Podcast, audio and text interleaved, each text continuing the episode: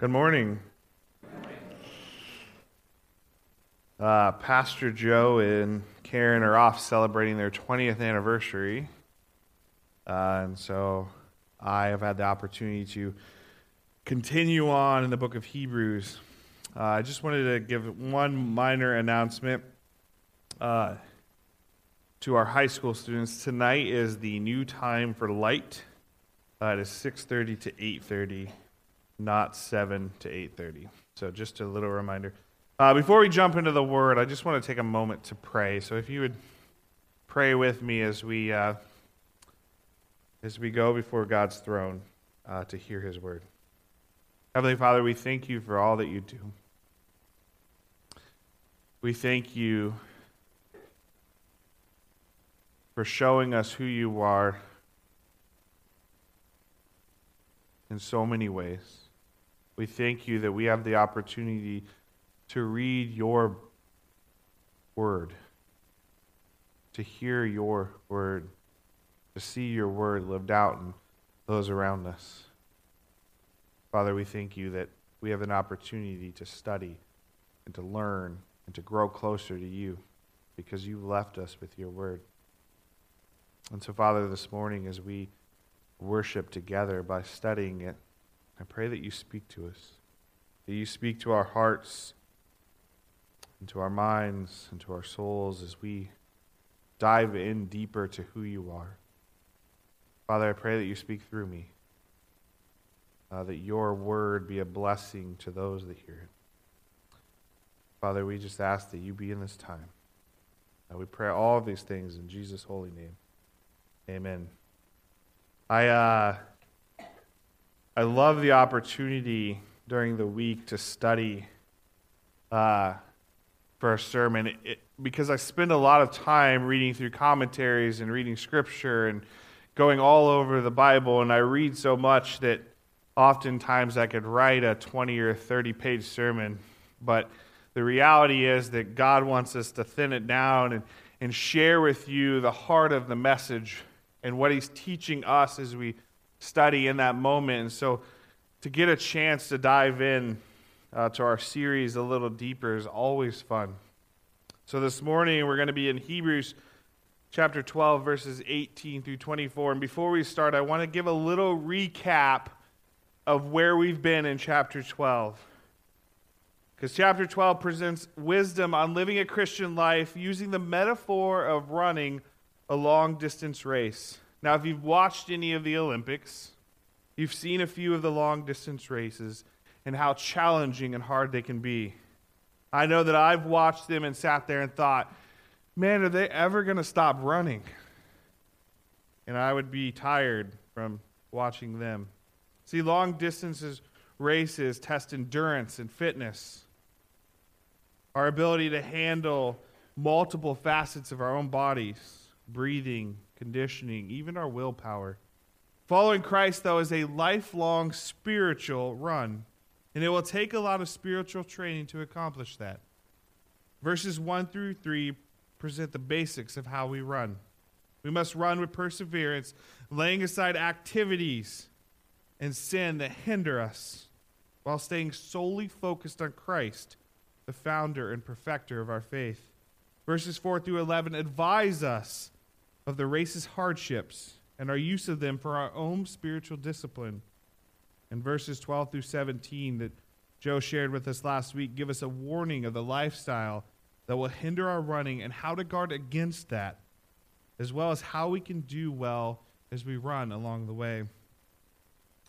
Like with the physical race, our spiritual race comes with a mix of its own hardships. The Jewish Christians that Hebrews is addressing in this book would have a myriad of problems to deal with. The rejection from their family and friends, as it seemed they chose to reject their own heritage. There would be a constant voices crying out to them You're headed in the wrong direction. You've left behind your faith. What about Abraham and Moses? Why are you following this Jesus guy, anyways? You've forsaken your faith, and so you will lose God's blessing. These accusations would have been commonplace for these new Jewish Christians.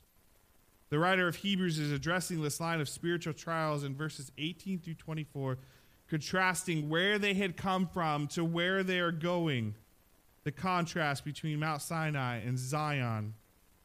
As I was studying this message, one thought came to my mind in the comparison of the two.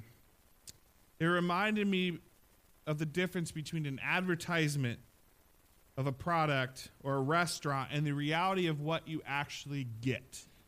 Now, if you've ever watched a commercial for a hamburger, you know exactly what I'm talking about. Uh, if you did not know this, if you were to eat a hamburger that they shot a video of, most likely you would be very sick.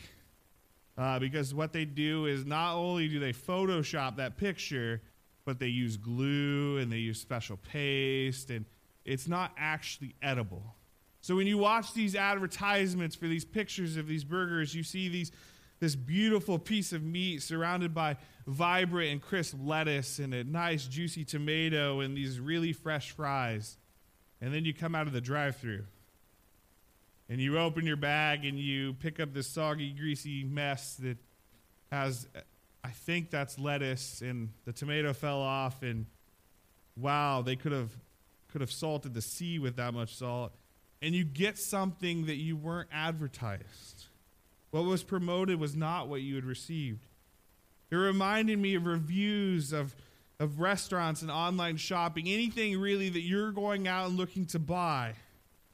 You read what someone has described of what they've received and what they've gotten and how great it is. Maybe you've watched an infomercial and you've sat there and think, wow, that would really make my life easier. And you've went out and purchased that because it's super useful. And the expectations of, of what you actually receive changed when you get it. You receive not what you thought you would. Sinai and Zion are somewhat similar. The Israelites had escaped hundreds of years of slavery. They've been in the desert for a few months, and now they're going to have God come down and dwell in their midst. What an exciting thing! Now, I don't think God's commercial of what was going to take place was a lie to them. I think their expectations of what God was going to do was more than what they actually thought. This God had freed them from slavery. Something awesome was going to come from this meeting. There was excitement and joy. But I think, like most infomercials or reviews, they were going to they were not getting exactly what they expected to get. So if you'd read with me from Hebrews, uh, we're just going to read verses 18 through 21. For you have not come to what may be touched a blazing fire and darkness and gloom and a tempest, and the sound of a trumpet and voices who, whose words made the hearers beg that no further messages be spoken to them. For they cannot endure the order that was given. If even a beast touches the mountain, it shall be stoned. Indeed, so terrifying was the sight that Moses said, I tremble with fear. In verses 18 through 21, we see the beginning of this comparison. We see the Israelites preparing their hearts and bodies to meet with God. How excited must they have been? The God that had freed them out of Egypt They've heard all about all of these Egyptian gods and their power and what they could do. And now they've seen a God truly show them power. The God their parents and their grandparents and their great grandparents had shared with them about. They'd heard the promises of Abraham, how they would be a great people, vast and numerous, and with many blessings. And now they were going to have that opportunity to meet that God. Now all they had to do was prepare. We have to remember back to Exodus 19 and Deuteronomy 4 as Moses recounts the story of Mount Sinai. In order for God's divine presence to make an entrance, the people had to prepare themselves. They had to consecrate themselves before God. They washed their clothes, they abstained from sexual relationships, and they made themselves ceremonially clean. They also had to observe God's rule that no man or beast should touch the mountain. On that day, the day that God showed up, there was a majestic display of God's power. lightning like fireworks in the sky, thunder booming around the mountain, the top of the mountain, invisible due to the immense smoke gathered around it, as God descended on the mountain like a raging inferno, and the mountain trembled beneath him. In the midst of this sight, there was a great sound, a sound of a trumpet, a sound that was gaining strength and power. The trumpet sound grew louder and louder, and Moses spoke, and God answered him with thunder. And the voice of God was so loud that the people begged for God to stop. Now, I want you to think about that just for a moment. They wanted to meet God, and God began to speak to them, and they were like, Whoa, this is way too much.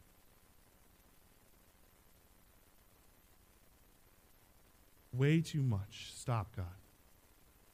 The Israelites, the Israelite people begged for the presence of God for the freedom from slavery and from the life of being trapped. They wanted the promises of that infomercial. They wanted to run the race, but did not realize what the race had for them. As they entered into the magnificence of God's presence, it was too high of a cost to pay. The power that reverberated around the mountain was too much for the people to handle.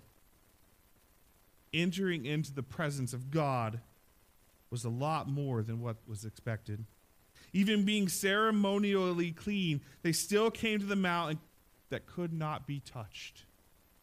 They were clean, but yet they could not approach. The ceremonial nature of their faith was not enough to enter into the presence of God. This sight was so terrifying that Moses himself was trembling with fear. God's chosen leader was terrified. God sat atop Mount Sinai, a blazing symbol of his holiness, the fire emphasizing his role as judge in an all consuming fire.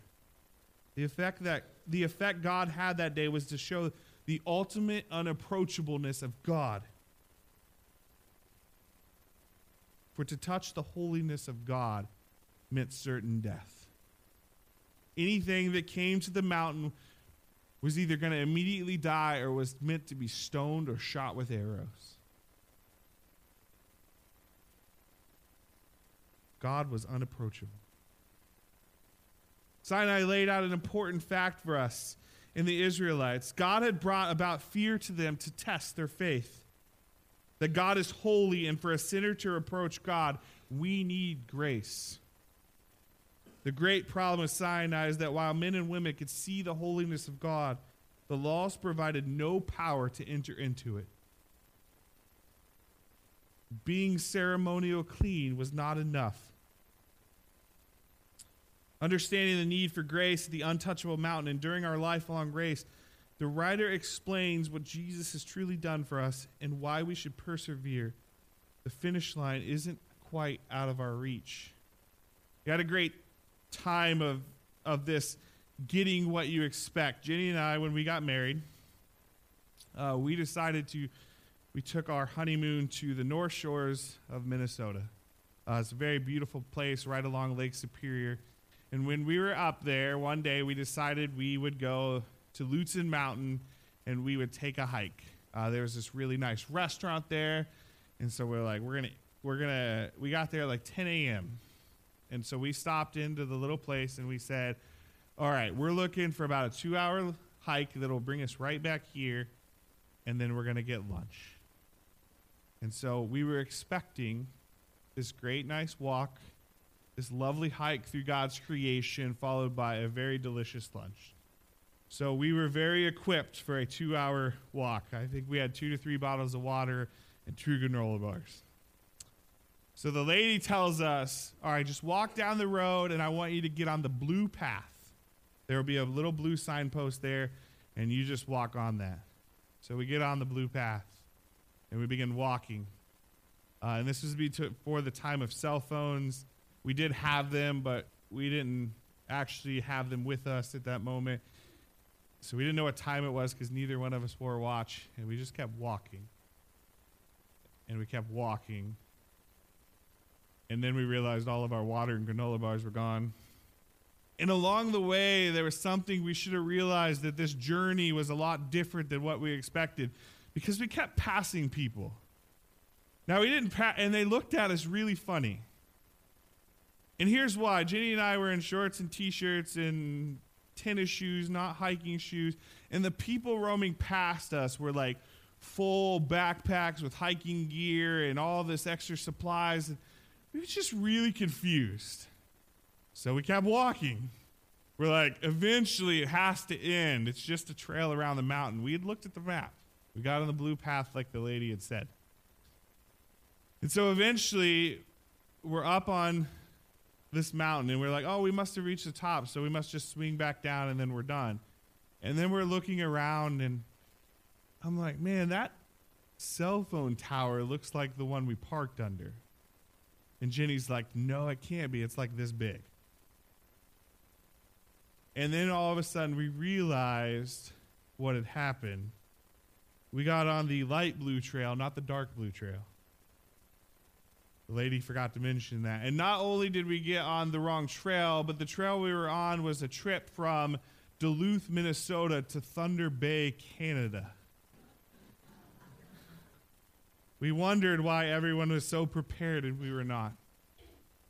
And the reality is that oftentimes when we come into God's presence and we desire that, we think in our own minds, this is what it's going to look like. And that's not exactly the way God has laid it out for us or for our life. And as we run the race, though, there's something exciting about the finish line. So let's finish here what the writer of Hebrews has wrote about these mountains. For you have not come to what may be touched of blazing fire and darkness and gloom and a tempest and the sound of a trumpet and voices whose words may the hearers beg that no further messages be spoken to them. For they cannot endure the order that was given. If even a beast touches the mountain, it shall be stoned. Indeed, so terrifying was a sight was the sight that Moses said, I tremble with fear. No, that's not where we head. This is where we're headed. But you have come to Mount Zion, into the city of the living God, the heavenly Jerusalem, into innumerable angels in festal gathering, into the assembly of the firstborn who are enrolled in heaven, into God, the judge of all, into the spirits of the righteous made perfect, into Jesus, the mediator of a new covenant, into the sprinkled blood that speaks a better word than the blood of Abel. We don't come to a mountain that is untouchable, but one that we've already arrived at. In contrast to the magnificent, frightening scene of Mount Sinai, we get an awe striking picture of the heavenly city of God, a city to which believers have already had access to.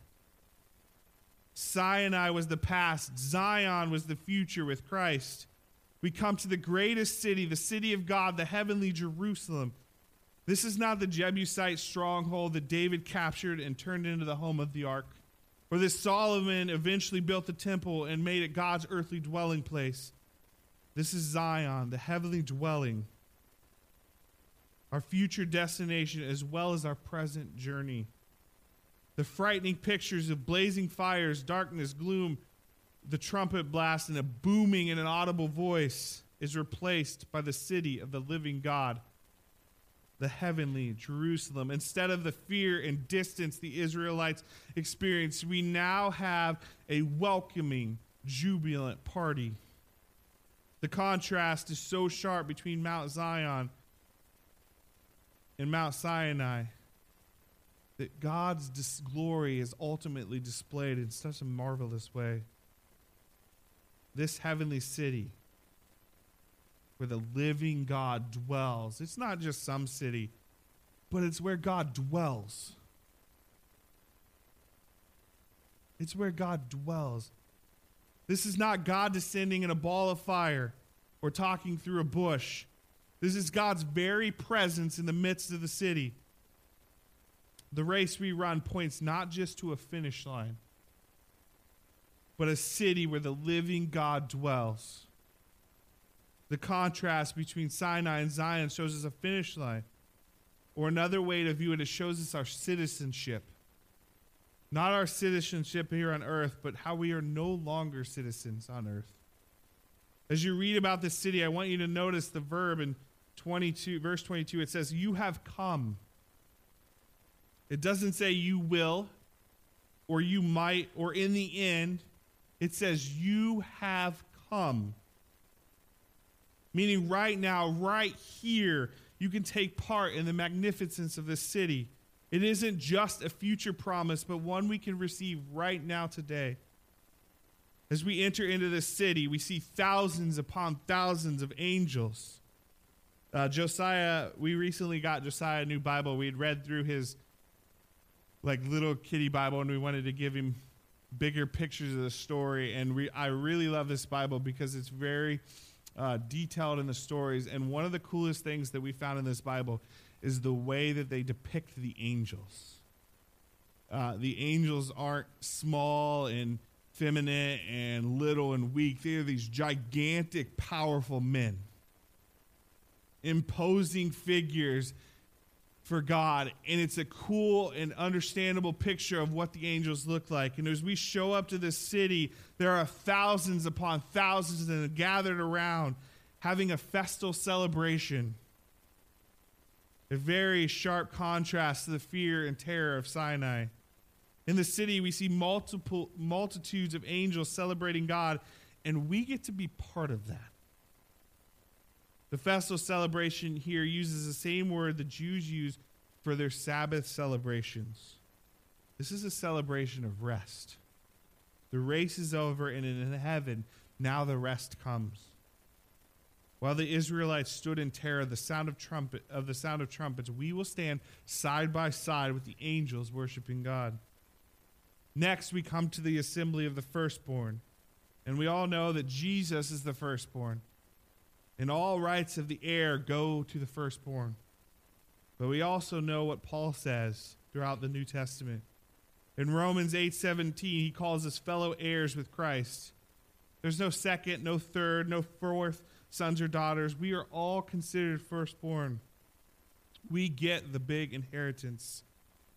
Christians are no longer earthly citizens. Our home, is, our home is in heaven, and as such, we enjoy the privileges of it. Paul declares in Philippians 3:20, "But our citizenship is in heaven. From it we await a Savior, the Lord Jesus Christ." And he goes on in Ephesians 2:6 and says, "God raised us up with him and seated us with him in heavenly places in Christ Jesus." This is our finish line. This is our home. This is where we're headed. After the assembly, we also come to the judge who is God of all.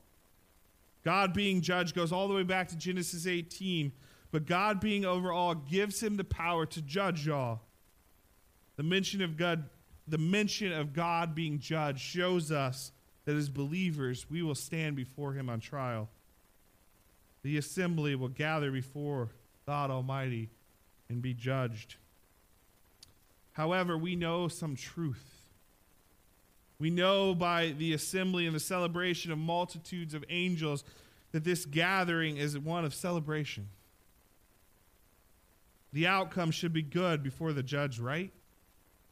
At Sinai, entering into the presence of God brought death, but being granted access to Zion has a different outcome. It's different for us, right? And the writer of Hebrews' response is to the spirits of the righteous made perfect. That's the outcome for those in Zion. But what does it mean to be made perfect or to be righteous? We can look at what the writer wrote earlier to better understand. In Hebrews 10 14, he said, For by one sacrifice he has made perfect forever those who are being made holy. Being made perfect means that we are lacking nothing in our relationship with God. We can stand before the judge because of Jesus, because we lack nothing. If we are lacking nothing, we can be in his presence, but what does it mean for us to be righteous? The righteous are those who live a life dedicated directed by their faith through God's will. The ultimate goal of those being made perfect through the sacrifice with Christ is so that we can be in the presence of God. Jesus paid it all so we can have it all.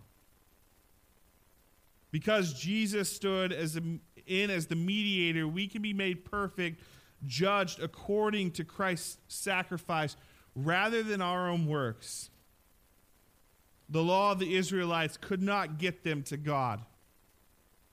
Even though they were ceremonial clean, they still could not go to the mountain.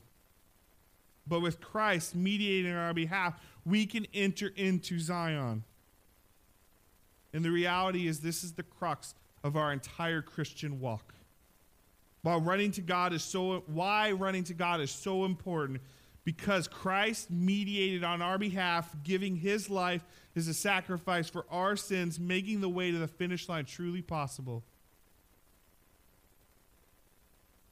Following Christ's explanation of our mediator, we see the reference to his death. The law required a sacrifice of life and the shedding of blood for sins. The heifer, while important, was only an outward cleansing. It didn't do the job. The sprinkling of Christ's blood was the ultimate price for our sins. As we think about the shedding of the blood of Christ, the author alludes to the word of Abel. Abel was righteous in the eyes of God because he gave the best he had. The best he had was not good enough for the law. But faith in Christ and what he did is, and so much more. Now, yesterday morning, uh, I, Josiah and I were playing, and while we were playing, I was watching some Olympics because the Olympics are on, and that's just what we do. Uh, usually, it involves Josiah running, flipping, jumping, hopping, all around trying to do some Olympic sports. Uh, but I was watching the women's triathlon. Uh, I think the word triathlon makes me tired. Uh, but watching these women run a triathlon is just amazing. If you don't know what a triathlon is, it's a grueling swim bike run. Uh, I can't swim or run, so I guess I just have to ride the bike the whole time. But uh, this event usually, if you're fast, like extremely fast and well conditioned, takes about two hours. Uh, so they are playing this live, filled with commercials and things, because honestly, it gets a little boring watching uh, because it's so long. But as I watched this, I began to think about our own walk and run with God. I began to think about our own race. And as I watched, I kept hearing about this heavily favored American woman, that it was her race to lose. Meaning, all she had to do was go out there and do what she knew she had to do, and she was guaranteed a gold medal. Now, she did go on to win the gold medal in, in amazing fashion. Uh, but as I thought about it, I thought about our own spiritual race. See, this race was hers to lose, and all she had to do was focus on giving her all. As I thought about that idea in our spiritual journey, I understood the truth, how that had to reflect on us. See, I don't believe that we can per se lose the race, but I believe that we are the front runners, the gold medalists of being in God's presence, and we've already got the medal. We just have to get out there and run the race. Run knowing that all of God's promises have come or are coming true as we run towards the ultimate goal of being in His presence. See, often I believe we confuse our goals with God's finish line. And I think this is where we often struggle as Christians. We plan, we think about what we want in life, and then we seek it out, and only to realize that we are running our race and not God's. We often wonder why God's race is in our way and miss the ultimate goal. And here's our ultimate goal as we end this morning. Our goal is a vast assembly of believers surrounded by a multitude of angels, worshiping an amazing, all powerful, all consuming God. Because Jesus mediated on our behalf. Run the race because the finish line is pretty amazing. Let's pray.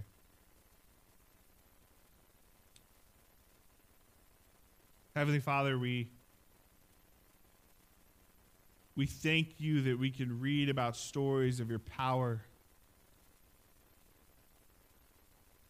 about the storm you brought about Sinai to show your presence,